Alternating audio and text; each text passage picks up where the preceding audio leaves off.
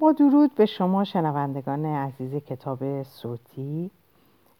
خواستم به اطلاعتون برسونم که بنا به محدودیت زمانی خودم برای پر کردن این فایل های صوتی در چند هفته آتی فقط یک فایل صوتی در روز به جای دو فایل برای شما عزیزان شنونده می‌تونم آماده کنم. و اینکه بعد از گذشتن این چند هفته مجددا روال همیشگی یعنی روزانه دو تا فایل صوتی در اختیارتون قرار خواهد گرفت.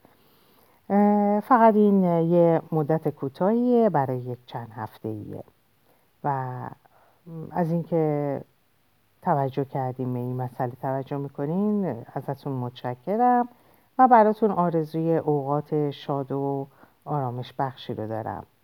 خدا نگهدارتون باشه و لحظات خوبی داشته باشید